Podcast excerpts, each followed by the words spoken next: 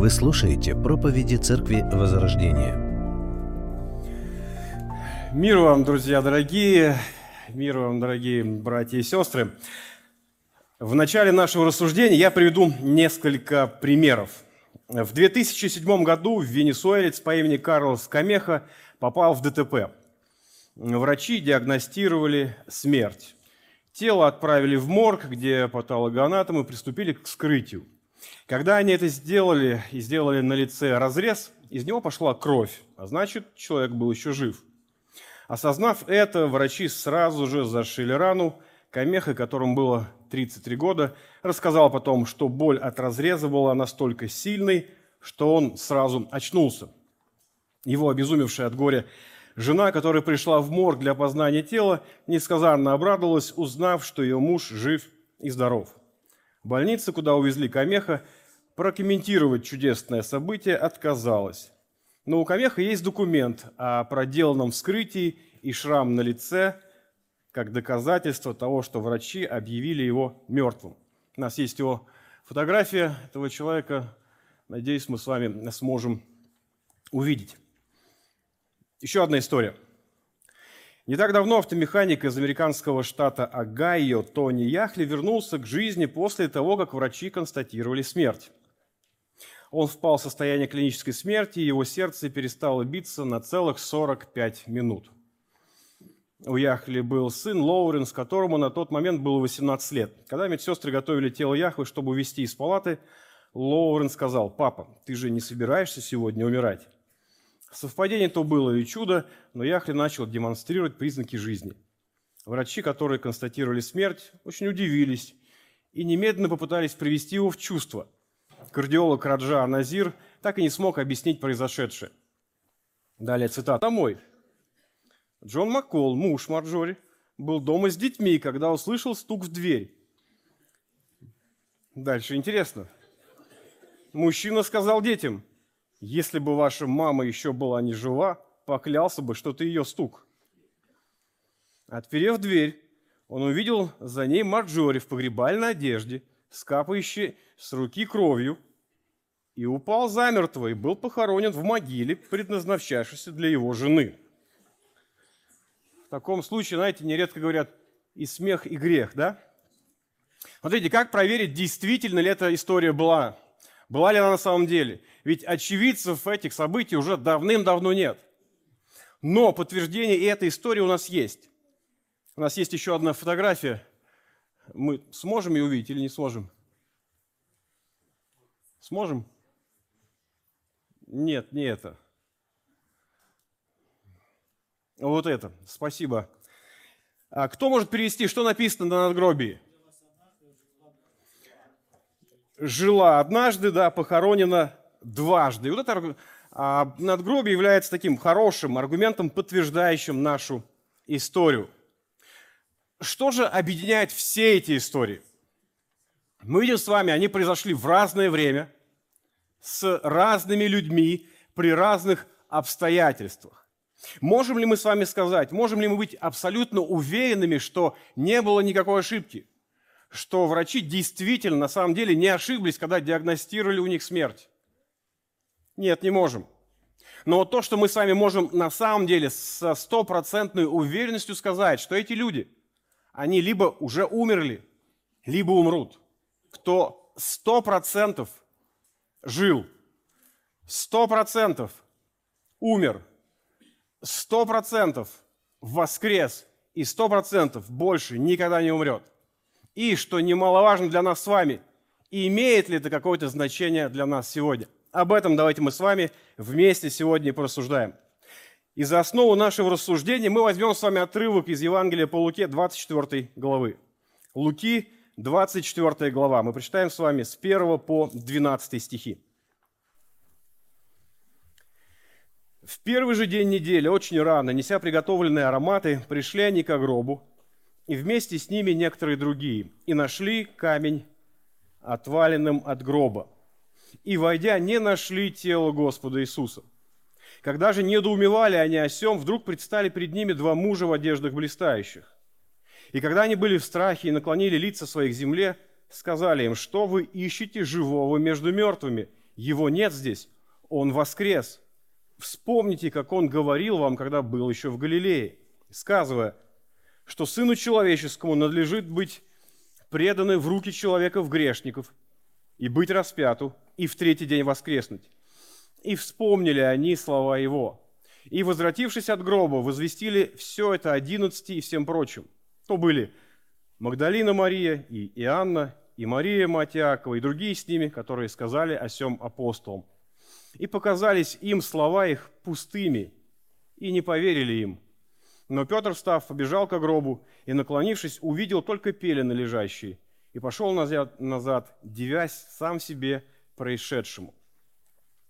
В нашем размышлении, как обычно, мы с вами отметим и обратим наше с вами внимание на несколько моментов. Первое. Величие смерти Христа. Первый стих. В первый же день недели, очень рано, неся приготовленные ароматы, пришли они к гробу, и вместе с ними некоторые другие – Наш отрывок начинается со слов, что они пришли к гробу. Кто такие они? Чтобы узнать это, нам достаточно с вами посмотреть чуть выше, что было сказано ранее. 23 глава, 55-56 стихи. Последовали также и женщины, пришедшие с Иисусом из Галилеи, и смотрели гроб, и, как полагалось, тело его. Возвратившись же, приготовили благовония и масти, и в субботу оставались в покое по заповеди. Итак, они – это женщины, которые пришли со Христом из Галилеи. В тот день, когда он был распят, они были рядом с ним. Также имена некоторых из них мы можем узнать из нашего отрывка. Десятый стих.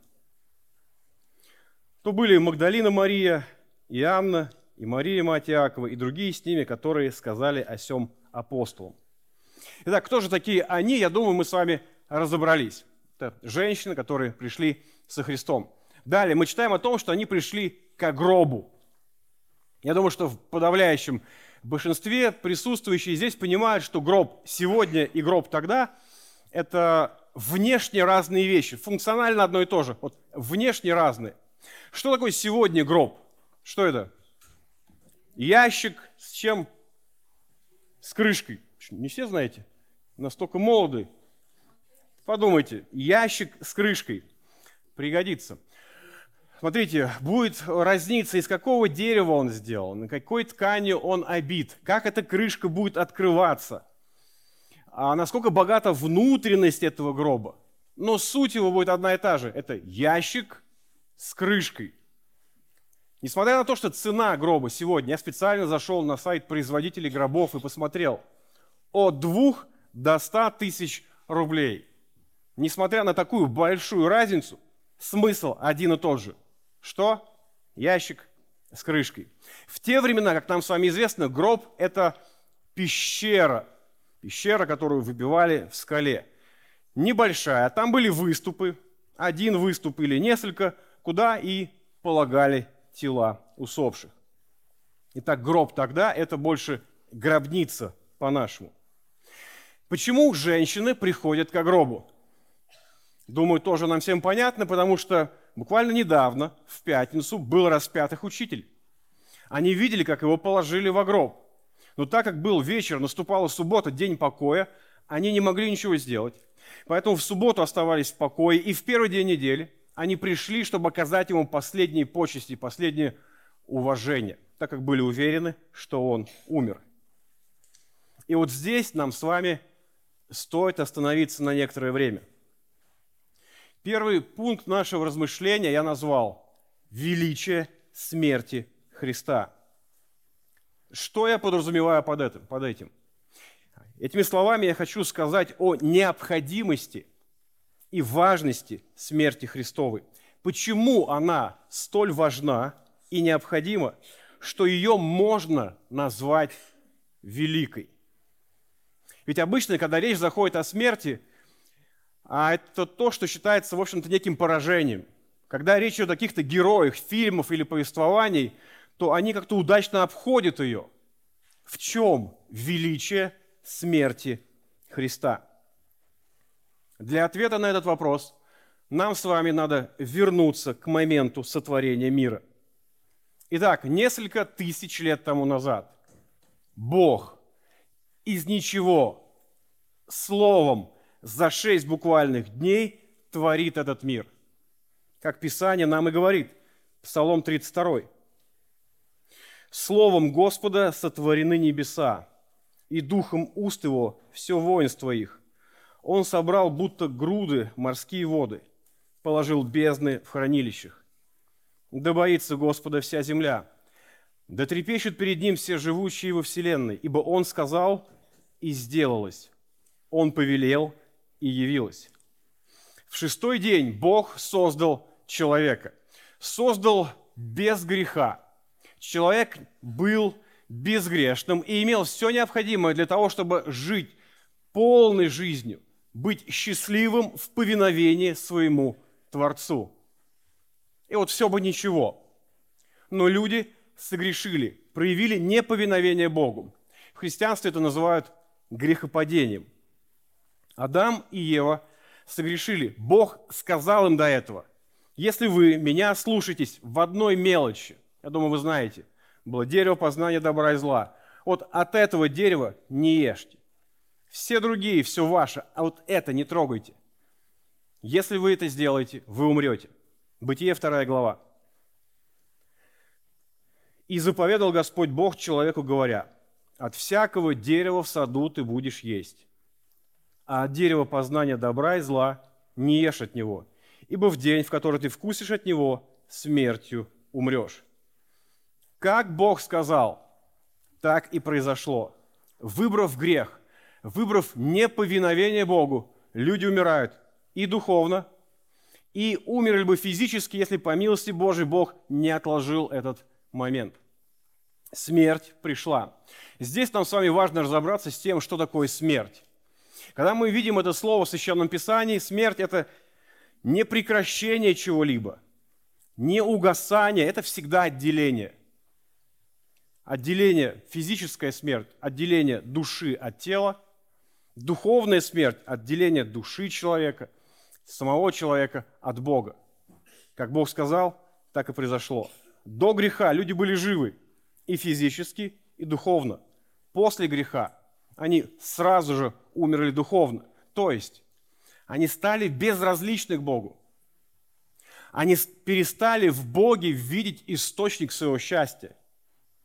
Они перестали жить для Него, они перестали в Нем искать эту полноту и блаженство для своих сердец. В их сердцах, на троне их сердца, вместо Бога поцарилось их «Я». И физически они тоже должны были умереть в тот же самый момент. Но Бог откладывает этот момент смерти. Почему? Потому что, как мы можем предположить, Он приносит жертву за них. Что нам свидетельствует с вами о жертве? Кожаные одежды, которые Бог дает Адаму и Еве, а также то, что эти жертвы потом приносят дети Адама и Евы. Получается следующее. Физическая смерть вошла в людей, они стали смертны. Это умерли физически, они не сразу, но сразу же стали смертными. И дальше происходит очень важный момент. Бог изгоняет людей из рая. Вот что об этом написано, Бытие 3 глава. «И изгнал Адама, и поставил на востоке у Эдемского Херувима и пламенный меч, обращающийся, чтобы охранять путь к дереву жизни» людей изгоняют из рая. И обратите внимание, Бог при этом делает все необходимое, чтобы они не смогли вернуться. Этот ангел с мечом ясно показывает, вам туда не надо. Почему он это делает? Можем предположить по той причине, а, что там было еще одно дерево, дерево жизни. Так вот, вот этот вот ангел, стоящий при входе в рай – не пускающий обратно людей, это благословение или это проклятие? На первый взгляд может показаться, что это проклятие. Мы всегда так думаем, когда нас чего-то лишают. Но с другой стороны, можем сказать, что это величайшее благословение. Почему? Потому что люди согрешили. Грех стал неотъемлемой частью их, их плоти, их жизни, их естества. Если в этой ситуации они съедают от дерева жизни – то грех увековечен в них. Это означает, что у них нет шансов ни на прощение, ни на избавление. Нечто подобное мы видим у ангелов. Когда ангелы согрешили, мы видим, что у них нет шансов на спасение. У них нет шансов на примирение. И вот для того, чтобы такое же не произошло с людьми, Бог перекрывает им доступ к дереву жизни. Итак, давайте зафиксируем. В саду Эдема человек согрешил. В результате люди умерли и духовно, и физически. С того самого момента люди ищут удовлетворение в своем «я». Они ищут, ищут смысл и счастье в самих себе. Очень лаконично это подытожил апостол Павел в послании к римлянам. Он пишет, «Нет праведного ни одного, нет разумевающего, никто не ищет Бога, все совратились с пути, до одного негодны, нет делающего добро, нет ни одного». Мы понимаем с вами, что каждый из этих пунктов чистая правда и приговор – приговор каждому человеку. Смотрите, он говорит, нет праведного ни одного. Что это значит? Это значит, что все люди во грехах. Нет ни одного человека, который бы соответствовал Божьим критериям святости. Ни одного. Каждый человек поражен грехом. Все естество человека поражено грехом. Например, разум человека поражен грехом. Что мы видим с вами? что становится пристанищем чего становится наш разум? А, мысли зависти. А почему у него есть вот это? А почему у него есть здоровье, работа, там, жена или что-то еще? Наш разум посещает похотливые мысли. Вот бы мне такую стройную, красивую и доступную. А вот он неплохо бы смотрелся в качестве моего мужа. Мысли о мести – вот бы догнать его, а вот бы вот тот, кто вот сейчас меня подрезал, вот чтобы он упал в грязь лицом и так далее и тому подобное. Знакомо ли вам это? Мысли поражены грехом. Павел пишет, нет людей, которые размышляют о Боге. Это очень важно. Мы можем с вами в своем естественном состоянии греховном думать о Боге, но о каком-то своем, вымышленном, которым мы с вами можем управлять, но о Боге истинном никто не думает. Нет людей, которые бы переосмыслили свою жизнь в контексте Божьей славы. Мысли поражены грехом. Но не только мысли. Как следствие, наши с вами эмоции поражены грехом. Я думаю, вам знакома такая внутренняя удовлетворенность, когда какой-то конкурент прогорел. Или же, когда тот, кто вас только что подрезал, куда-то съехал куда-то в обочину или полиция его поймал – или что происходит, когда человек как-то так необычно падает на дороге? Первая реакция какая? Веселый, радостный, задорный что? Смех. Эмоции поражены грехом, воля поражена грехом. Стоя перед выбором, человек в своем естественном состоянии всегда выбирает зло, всегда. Апостол Павел пишет, нет делающих добро. Здесь, возможно, кто-то захотел бы с ним поспорить, но бесполезно – Потому что в данном случае Павел говорит о том, что Бог называет добром. Что такое добро с точки зрения Бога? Это повиновение Его Слову ради Его славы. И если, возможно, внешне кто-то и делает добрые вещи, то уж точно он в этом не ищет Божьей славы. Именно поэтому нет делающих добро. Потому что делать добро – это быть послушным ради славы ни себя, ни брата, ни свата, ни своего сообщества – а искать славы Божьей. Апостол Павел пишет в первой главе послания к римлянам. Так как они не считали нужным признавать Бога, то Он оставил их во власти их же собственных извращенных умов и предоставил им совершать все эти недостойные поступки, которые не следовало совершать. Эти люди исполнены всяческих грехов, зла, себелюбия, ненависти, ревности, тяги к убийствам и распрям, лжи. Всегда думают о других самое плохое, сплетничают, клевещут друг на друга и ненавидят Бога, грубы, полны гордыни, всегда похваляются перед другими, измышляют способы чинить зло, не почитают своих родителей. Они глупы, никогда не исполняют обещанного, и никому не проявляет доброты и милосердия. Мало того, Священное Писание говорит, что Божье понимание греха. Это даже если ты можешь сделать добро и не делаешь, даже бездействие может считаться с точки зрения Бога грехом. Иакова 4 глава. Итак, кто разумеет делать добро и не делает, тому грех. Мы видим с вами, что не обязательно даже сделать зло, чтобы Бог оценил это как грех. Сам факт, ты можешь помочь и не делаешь. С точки зрения Бога ты грешишь. Что мы имеем? Человек грешен. Как следствие, он виновен перед Богом. Почему? Потому что Бог свят. И вот здесь тоже нам с вами важно зафиксировать. Бог не человек. Бог не подслеповат, не подглуховат, не подглуповат. Он видит все и все знает. Причем, что важно, Он знает не только то, что мы с вами говорим или делаем. Он знает процессы, происходящие внутри нас, наши мысли, нашу мотивацию, наши намерения. О чем это говорит? О том, что у нас нет шансов. Будучи святым и праведным, Бог должен наказать грех. И это не противоречит его природе.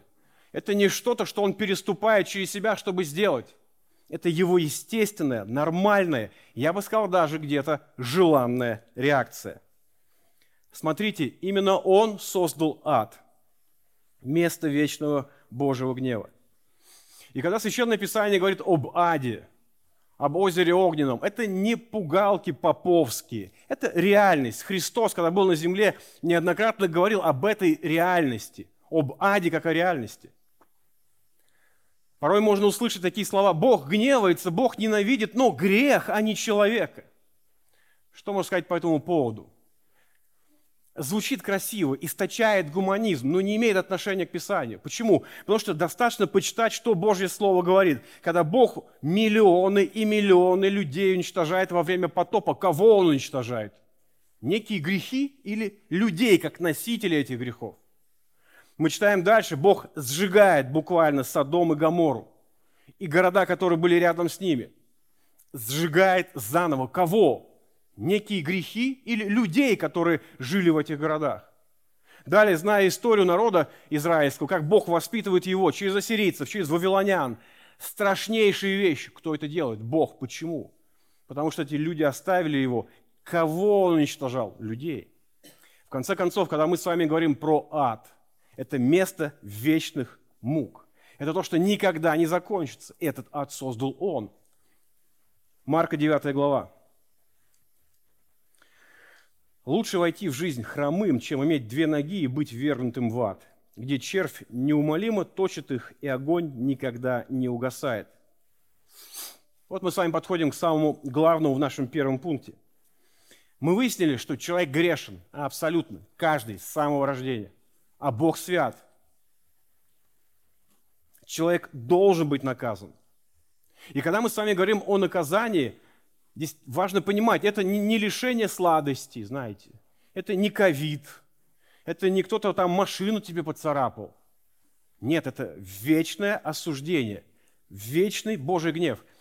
И я практически уверен, что многие здесь присутствующие никогда не понимали реальность этих вещей мы не хотим об этом думать, и мы не можем. Почему? Наше мышление конечно. Мы с вами привыкаем к чему? Если у меня болит зуб, я что могу сделать? Выпить таблетку. Не помогло, что? Выпить еще одну. Не помогло, мне сделают что? Укол. В крайнем случае что сделают? Вырвут его. Да? Мы привыкаем к конечности, к конечности боли в том числе. Боль это у нас организм такой. Если мы испытываем боль сверх наших сил, что делает организм? Отключается, он теряет сознание. Не усыпает, да, а теряет сознание. Есть разные вещи. Так вот, когда мы говорим с вами о вечном наказании, мы говорим о том, что никогда не закончится. И, в принципе, неплохо бы это представить. Это реальность, созданная Богом, когда человек в сознании испытывает муки, которые никогда не прекращаются. Никогда. Боль, которая никогда не исчезает. Может ли что-то исправить эту ситуацию? Может ли этот гнев быть отменен? Нет, не может. И это тоже важно понять. Бог никого не прощает. Если бы Бог кого-то прощал, так а ничего страшного, согрешил, да ладно. Он перестал бы быть святым и праведным, и справедливым, а это невозможно. Грех по определению должен быть наказан. И вот здесь как раз мы подходим к величию смерти Христа. Так как грех не может быть просто прощен, так как грех должен быть наказан, то на сцену истории приходит тот, кто взял это наказание на себя, тот, кто стал жертвой за грехи людей. Есть только одна возможность избежать Божьего гнева, если кто-то понесет этот гнев вместо меня. Только если кто-то понесет наказание вместо меня. Этот кто-то должен быть человеком, потому что согрешили люди. И человек должен нести за это наказание. Этот кто-то должен быть абсолютно безгрешен. Почему? Потому что грешник несет наказание за свои грехи, а это вечность. Только Бог мог стать этой жертвой. Только Бог может воспринять человеческую плоть. Только Бог безгрешен. И только Бог может принять абсолютное наказание, полноту наказания, полноту Божьего гнева. И такой жертвой, мы знаем с вами, стал Божий Сын. Две тысячи лет тому назад Бог стал человеком, воспринял нашу плоть, стал одним из нас, подчинился закону, подчинился всем Божьим требованиям, исполнил их, не согрешил и на кресте умер за наши грехи. В этой смерти наше прощение. Почему так? Апостол Павел пишет, Колоссянам 2 глава. «И вас, некогда мертвых из-за своих грехов и того, что вы, будучи необрезаны, не принадлежали к Божьему народу. Вас Бог вместе с Ним вернул к жизни. Он простил нам все преступления. Он перечеркнул список наших долгов, предъявленных к оплате предписаниями закона, и уничтожил этот список, пригвоздив его к кресту. Грехи всей нашей жизни, от рождения до смерти – были возложены на него. Писание говорит, буквально а Павел использует этот образ. Все наше несоответствие Божьей святости было записано скрупулезно, каждое несоответствие. И потом вот эта книга, эти огромные тома нашей вины, они были возложены на Христа. Как только это произошло, Божий гнев изливается на Него. Божье наказание за наши грехи. Под гнетом, тяжестью этого гнева и наказания Он умирает умирает вместо нас. Вот именно поэтому я говорю о величии смерти Христа. Это не просто смерть. Это наказание за наши грехи. Это в конечном счете наше прощение и наше избавление. Величие смерти Христа. Но на самом ли деле Он умер? И это второй момент нашего размышления. Доказательство смерти Христа – в истории было немало людей, которые желали заявить, что он на самом деле не умер. Не, на кресте был другой. Он сам где-то ушел. Он очнулся в гробнице и пошел во своясь, и до сих пор где-то там по Индии ходит, медитирует. Так ли это? Есть ли у нас доказательства смерти Христа? Безусловно. Первое – это свидетельство пророчеств. В Священном Писании неоднократно предсказывалась смерть Мессии – а пророчество – это не мелочь, это Божье Слово. Книга пророка Исаия, 53 глава. «Но он отторгнут от земли живых. За преступление народа моего претерпел казнь. Ему назначили гроб со злодеями, но он погребен у богатого, потому что не сделал греха и не был лжи в устах его. Но Господу угодно было поразить его, и он предал его мучению. Когда же душа его принесет жертву умилостивления – и далее, посему я дам ему часть между великими, и с сильными будет делить добычу за то, что предал душу свою на смерть. Итак, знаменитая 53 глава книга пророка Исаии. За 700 лет до Христа он пишет это. И мы видим, как неоднократно в этой главе стоят эти акценты. Почему? Потому что они важны. Подтверждающие его смерть. Что мы видим? Отторгнут от земли живых. Упоминание гроба. Образ принесенной жертвы, которая убивалась. Предание души на смерть. У Даниила в 9 главе мы читаем, также он пророчествует о будущем. Бог ему открывает будущее. По истечении 62 седьмин предан будет смерти Христос. Более того, Священное Писание ясно нам указывает, что еще до сотворения мира Бог определил Христа как жертву за грехи людей. Петр пишет об этом. «Зная, что нетленным серебром или золотом искуплены вы от суетной жизни, преданы вам от отцов, но драгоценной кровью Христа, как непорочного и чистого агнца, предназначенного еще прежде создания мира, но явившегося в последние времена для вас, уверовавших через Него в Бога, который воскресил Его из мертвых и дал Ему славу, чтобы вы имели веру и упование на Бога. Итак, свидетельство пророчеств. Второе. Свидетельство бичевания и распятия. Помимо пророчеств, на реальность смерти указывает то, что произошло перед ней. Не буду вдаваться, я думаю, вам хорошо знакомо, что такое бичевание в данном случае. Не стоит рассказывать все ужасы этого, но суть в чем? В том, что далеко не все после этого бичевания выживали, доживали до распятия. О том, что такое распятие, тоже, думаю, вам должно быть известно. Третье. Свидетельство воинов. Воины, скажем так, знали толк в смерти. Они не имели права живым снять преступника, потому что это им стоило бы жизнь. Если бы они, они его снимали, они были уверены, что он мертв. И поэтому мы помним, что для того, чтобы убедиться, что он действительно умер, что делает воин, он компьем пробивает ему грудь. Евангелисты говорят, что истекла кровь и вода, что является подтверждением его смерти. Еще одно подтверждение его смерти – свидетельство погребающих Христа. После того, как воины убедились в том, что он умер, в этом убедились и те, кто его погребали, потому что они его приготовили к погребению и положили в гробе. Матфея 27 глава. Когда же настал вечер, пришел богатый человек из Аримафеи именем Иосиф, который также учился у Иисуса. Он, придя к Пилату, просил тело Иисусова. Тогда Пилат приказал отдать тело, и, взяв тело, Иосиф обвил его чистую плащаницу и положил его в новом своем гробе, который высек он в скале, и привалил большой камень к двери гроба, удалился. Ну и еще одно свидетельство, на которое мы с вами обратим внимание, это свидетельство самого Христа. Сам Господь неоднократно говорил, что его убьют. Матфея 16 глава. С того времени Иисус начал открывать своим ученикам, что ему должно идти в Иерусалим, много пострадать от старейшин и первосвященников и книжников, и быть убиту, и в третий день воскреснуть. Будучи на кресте, один из его последних возгласов был следующий. Луки 23 глава. Иисус, возгласив громким голосом, сказал, «Отче, в руки Твои предаю дух мой», и, сказав это, испустил дух. Мы могли бы продолжить с вами приводить доказательства того, что Христос умер.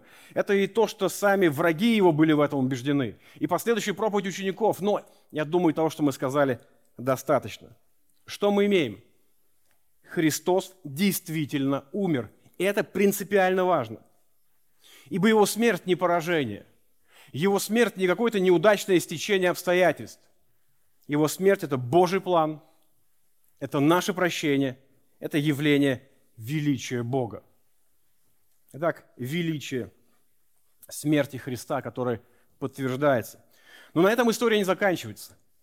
Пойдемте мы с вами дальше в наших рассуждениях. Третий момент – доказательство воскресения Христа.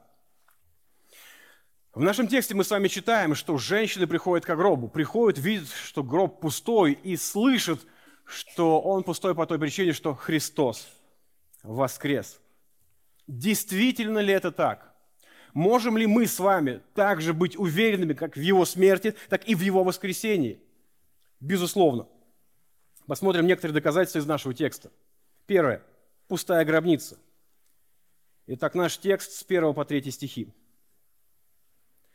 В первый же день недели, очень рано, неся приготовленные ароматы, пришли они к гробу, и вместе с ними некоторые другие – но нашли камень отваленным от гроба, и, войдя, не нашли тело Господа Иисуса. Гробница пуста. Поэтому что нам с вами важно всегда помнить? Чья это гробница? Это гробница богатого человека. О чем это говорит? О том, что ее не перепутали бы. Вот эти все разговоры о том, что женщины просто куда-то не туда пришли, они никак не проходят. Почему? Потому что Иосиф не перепутал бы свою гробницу. Потому что книжники и фарисеи не перепутали бы эту гробницу. И если бы женщины действительно пришли к другой гробнице, которая была пуста, чтобы сразу же сделали фарисеи, они бы достали тело. Они бегали бы с этим телом, как некоторые сегодня с мощами, всем доказывая, что он мертв. Христианство прекратилось бы сразу на корню. Но она пустая. Следующий момент. Нам важно не только то, что она пустая, но и то, что там ученики увидели. А что они увидели? Они увидели пелены лежащие. Прежде всего, они там были. Если бы кто-то пытался унести тело, ну, очевидно, они забрали бы тело с пеленами. Кто решится бросать вызов римским воинам, ожидая себе смерти? Для того, чтобы потом внутри гробницы начинать разматывать мертвое тело. Нет, они забрали бы его с пеленами, но они лежат там. Более того, не как-то раскиданы. Буквально они лежат так, как будто тело оттуда исчезло. Обратите внимание, Иоанну, одному из учеников Христа, достаточно просто было взглянуть туда, чтобы уверовать, что он воскрес. Пелены, которые Иоанн увидел, были достаточным аргументом его воскресения. Почему? Да потому что было видно, что тело просто исчезло оттуда. Джон Стот пишет, то, что они увидели, было похоже на куколку, откуда вылетела бабочка. Пустая гробница. Это серьезное свидетельство воскресения Христа. Второе пророчество. Стихи с 4 по 8. Когда же недоумевали они о сем, вдруг предстали перед ними два мужа в одеждах блистающих. И когда они были в страхе, наклонили лица свои к земле, сказали им, что вы ищете живого между мертвыми? Его нет здесь, он воскрес. Вспомните, как он говорил вам, когда вы были еще в Галилее – сказывая, что Сыну Человеческому надлежит быть предану в руки человеков-грешников и быть распяту, и в третий день воскреснуть. И вспомнили они слова Его. Итак, мы видим с вами, что женщины не увидели не просто гробницу пустую, но они услышали свидетельство ангелов, которые провозглашают, что Христос воскрес. Какие акценты делают ангелы? Они говорят, вспомните, как это вам говорилось. Они акцентируют внимание на предсказаниях. Сам Христос неоднократно говорил, меня убьют, и я воскресну. Также есть и другие тексты Писания, которые указывают на это. Все та же 53 глава книги пророка Исаия мы читаем. Но Господу угодно было поразить его, и он предал его мучению. Когда же душа его принесет жертву умилостивления, он узрит потомство долговечное. Что в данном случае он имеет в виду? Воскресение Христова. И воля Господня благоуспешно будет исполняться рукой Его. Когда это будет? После того, как Он станет жертвой. На подвиг души своей Он будет смотреть с довольством. Через познание Его Он, праведник, раб мой, оправдает многих, и грехи их на себе понесет. Посему я дам ему часть между великими. В каком случае может исполняться это пророчество? Только в том случае, если он умер и воскрес. Апостол Петр в дальнейшем, во время проповеди, будет ссылаться на 15-й мессианский псалом. Давайте вспомним Деяния 2 глава. Но Давид говорит о нем. «Видел я пред собой Господа всегда, ибо Он одесную меня, дабы я не поколебался. От того возрадовалось сердце мое, и возвеселился язык мой, даже и плоть моя успокоится в уповании, ибо Ты не оставишь души моей в аде и не дашь святому Твоему увидеть тление. Ты дал мне познать путь жизни. Ты исполнишь меня радостью пред лицом Твоим. Мужи, братья, да будет позволено с дерзновением сказать вам о праотце Давиде, что он умер и погребен, и гроб его у нас до сего дня. Будучи же пророком и зная, что Бог с клятвой обещал ему от плода его воздвигнуть Христа во плоти и посадить на престоле его, он прежде сказал о воскресении Христа, что не оставлена душа его в аде, и плоть его не видела тления.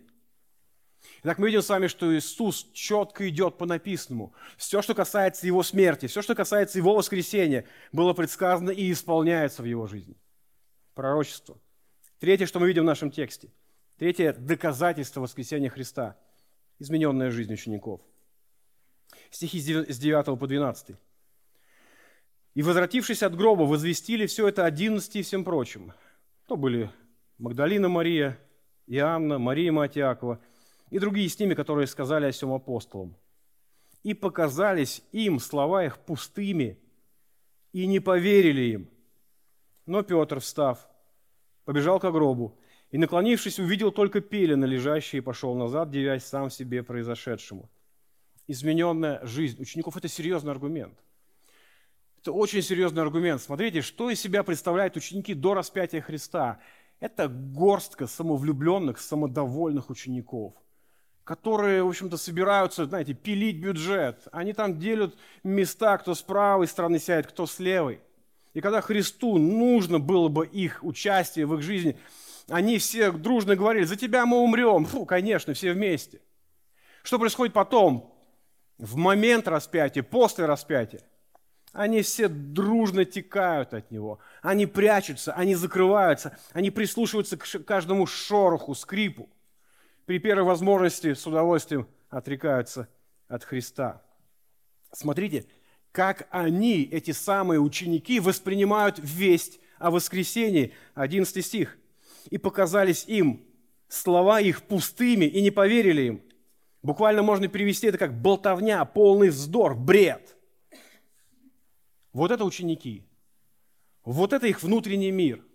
Им говорят, Христос воскрес. Они говорят, да бред все это. Что происходит потом? Буквально через несколько дней. Что мы видим? Это смелые и дерзновенные люди. Это одна команда. Она наполнила учением всю Римскую империю. Это люди, которые проповедовали Христа, проповедовали Его воскресение – это люди, которых убивали за это, а они шли и проповедовали. Каким образом, чем мы с вами можем а, обозначить или оправдать их изменения? Ничем, кроме того, что Христос воскрес из мертвых. Этот факт коренным образом изменил, преобразил их жизнь. Итак, мы могли бы и дальше с вами приводить доказательства его воскресения. Это и различия в описании, и само описание воскресения, но и того, что есть в нашем тексте, вполне достаточно. Это все убедительно свидетельствует о воскресении Христа. Почему мы столько внимания уделяем доказательствам воскресения Иисуса Христа? Потому что воскресение Христова чрезвычайно важно для нас. В чем его важность? В чем величие воскресения Христова? Это четвертый момент нашего рассуждения. Величие воскресения Христа – мы посмотрели с вами на величие смерти Христа. Мы посмотрели на доказательства Его смерти. Мы посмотрели с вами на доказательства воскресения. И сейчас уделим внимание тому, чтобы посмотреть на величие Его воскресения. На что оно указывает? Два момента. Первое – реальность прощения. Апостол Павел в послании к Римлянам говорит следующее. «Который предан за грехи наши – и воскрес для оправдания нашего. В этом стихе мы видим с вами все. И величие смерти предан за грехи, и величие воскресения воскрес для оправдания. Макдональд пишет, воскрес он для того, чтобы показать полное удовлетворение Божьего правосудия жертвы Христа, дающей нам оправдание. В первом случае наши грехи были проблемой, требующей разрешения – во втором случае наше оправдание является завершенным действием, которое подтверждено фактом воскресения Христа. Если бы Христос остался в гробнице, не было бы никакого оправдания. Но факт воскресения свидетельствует нам, что дело сделано, цена уплачена. Бог навсегда удовлетворен тем искуплением грехов, которое совершил Спаситель. Итак, иными словами, как мы можем убедиться, понять, что жертва действительно принята, что все, гнева больше нет.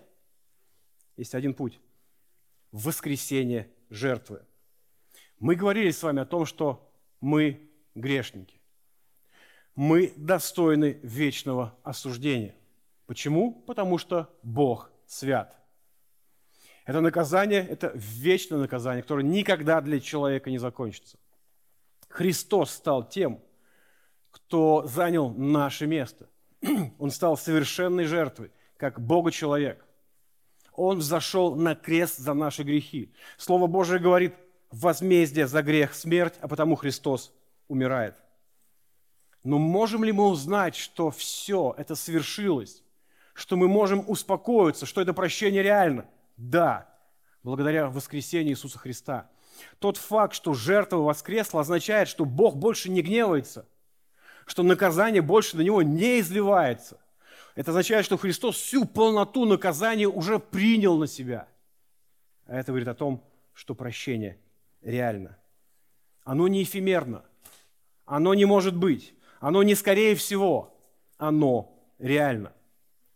И посему очень важно, чтобы каждый из нас, осознавая реальность прощения, ответил на вопрос, примирился ли ты с Богом, воспользовался ли ты этой единственной возможностью для прощения грехов. Если ты этого не сделал, Бог говорит тебе, покайся. Деяние 17 глава. Итак, оставляя времена неведения, Бог ныне повелевает людям всем повсюду покаяться. Ибо Он назначил день, в который будет праведно судить Вселенную посредством предопределенного им мужа, подав удостоверение всем, воскресив его из мертвых. Бог говорит, покайся. Осознай свою греховность, осознай свою вину перед Богом. Обратись к Нему в молитве покаяния, где ты будешь исповедовать свои грехи, где ты будешь просить Бога, чтобы Он помог тебе в жизни следовать за Ним. При этом имея твердую веру, что все это, то есть прощение, возможно исключительно только благодаря Христу, тому, что Он умер за меня на кресте. Покаяться ты можешь дома, когда будет удобно.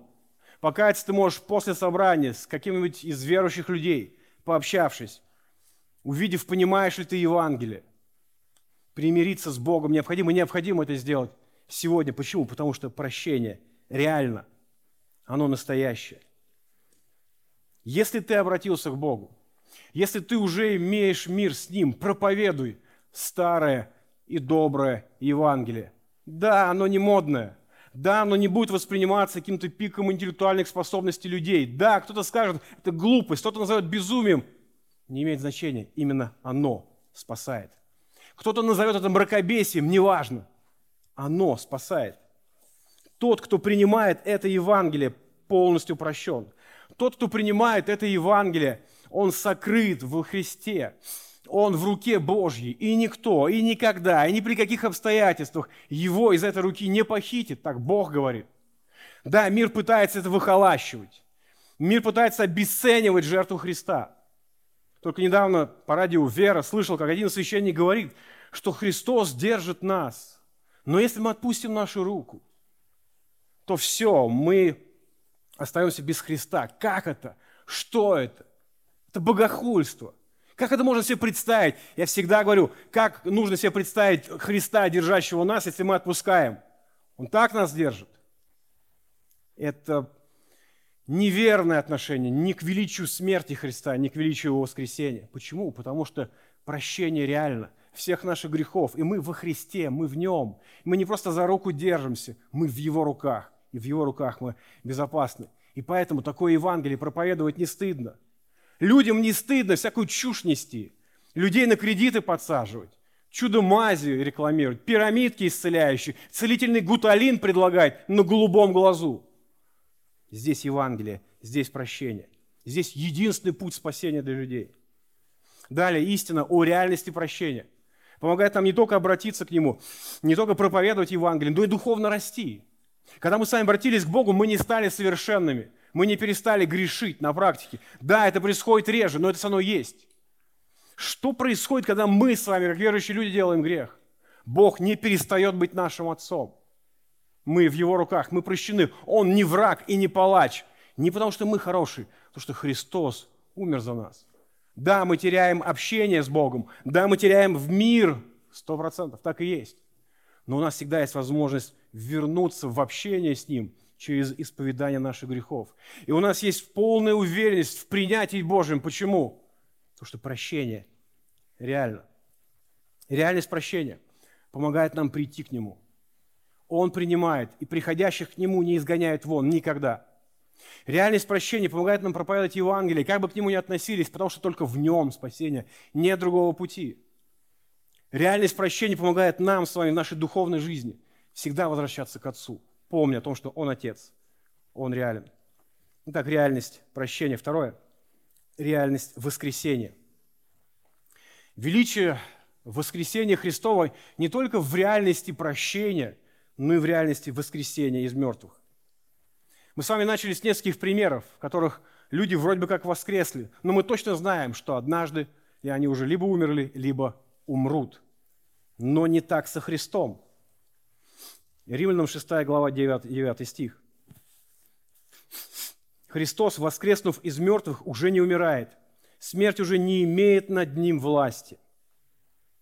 Воскресший Христос не умирает. И это принципиально важно для нас с вами. Первое послание к Коринфянам, 15 глава. Но Христос воскрес из мертвых, первенец из умерших. Ибо как смерть через человека, так через человека и воскресение мертвых. Как в Адаме все умирают, так во Христе все оживут, каждый в своем порядке. Первенец – Христос, потом Христовы в пришествии Его. Итак, как в Адаме, то есть все сопричастные природе человеческой, все умрут. Так и во Христе, то есть каждый верующий в Иисуса Христа, как Господа и Спасителя, он будет воскрешен Богом. Каждый человек, кто обратился ко Христу, последовал за Ним, будет Богом воскрешен для вечной жизни в Его присутствии. И вечная жизнь с Богом – это не вечная жизнь здесь на земле. Вечная жизнь здесь на земле – это не благословение, это проклятие какое-то. Но это иной мир, это иное мировоззрение. О чем это говорит? О том, что смерть не конец. О том, что наша жизнь – это буквально миг да, по сравнению с вечностью. Наше сегодняшнее бытие не идет ни в какое сравнение с тем, что Бог приготовил для тех, кто возлюбил Его. Книга Откровения, 21 глава.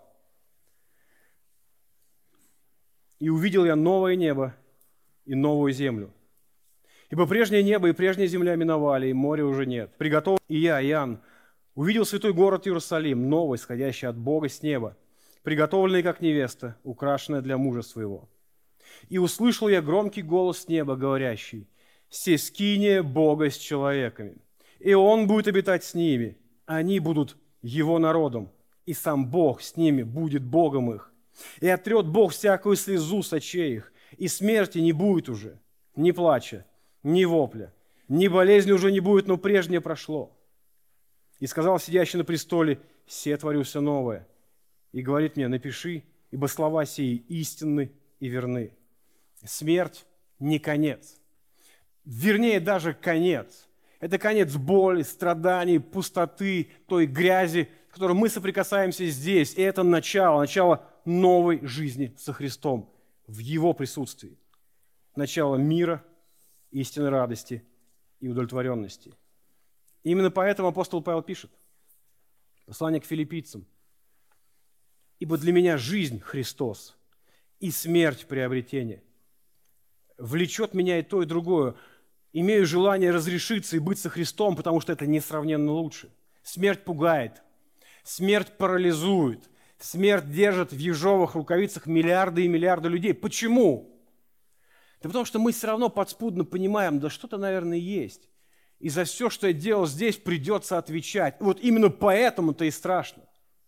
Если ты христианин, если ты обрел мир с Богом, то смерть – это переход – это означает, что ты не будешь ее бояться, ты будешь воспринимать ее как приобретение.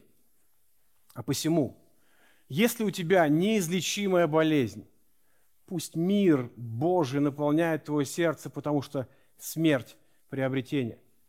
Ты находишься там, где смерть выкашивает большое количество людей. Ты всегда должен помнить, что смерть на коротком поводке у Бога. И если Он решает ее подпустить к тебе – только тогда, когда это для тебя приобретение. Если у тебя такой возраст, что уже столько не живут, знай, смерть – приобретение. Если кто-то из родных или близких, верующих Христа, умирают, ты знай, для них смерть – это приобретение. Почему Павел мог так мыслить? Почему он мог так говорить? Деяние 20 глава. «Но я ни на что не взираю, не дорожу своей жизнью, только бы с радостью совершить поприще мое и служение, которое я принял от Господа Иисуса, проповедовать Евангелие благодати Божией. Потому что для него смерть – приобретение. Для неверующего человека смерть не приобретение, это осуждение, это то, что страшно, и этого нужно бояться, потому что после смерти ничего не изменить. Но для христианина, того, кто обратился ко Христу, того, чьи грехи прощены, кто облечен в праведность Христову, для него это переход вечное присутствие Божье. Почему апостолы постоянно проповедовали воскресенье?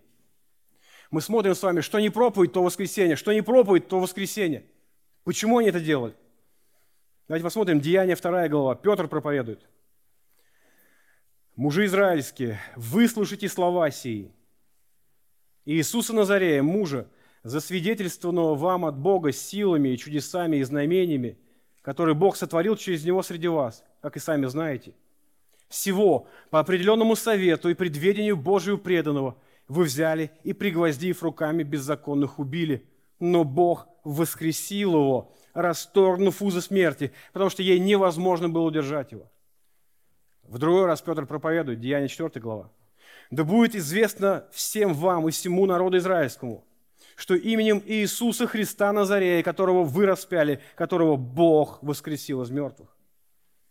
Павел, будучи в Афинах, о чем проповедовал грекам там, Деяние 17 глава. Некоторые из эпикурейских и стоических философов стали спорить с ним. Одни говорили, что хочет сказать этот суеслов, другие, кажется, он проповедует о чужих божествах, потому что он благовествовал им Иисуса и воскресение – стоя на суде. Что продолжал говорить Павел? Деяние 26 глава. Но благодаря Божьей помощи я и по сей день стою непоколебимо и свидетельствую малым и великим.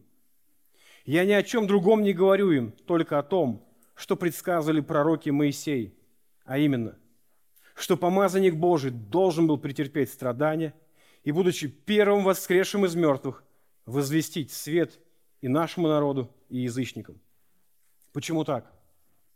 Потому что Он воистину воскрес. Потому что в этом воскресении мы видим с вами реальность прощения. Мы видим с вами реальность грядущего воскресения из мертвых. И все это указывает на величие воскресения Христа. А посему в заключение и перед молитвой я вновь и вновь хочу сказать, Христос воскрес! Христос воскрес! Христос воскрес! Помолимся. Очень небесный, мы славим Тебя. Мы славим Тебя, что нас, людей, которые во тьме и в грехе, Ты не оставил.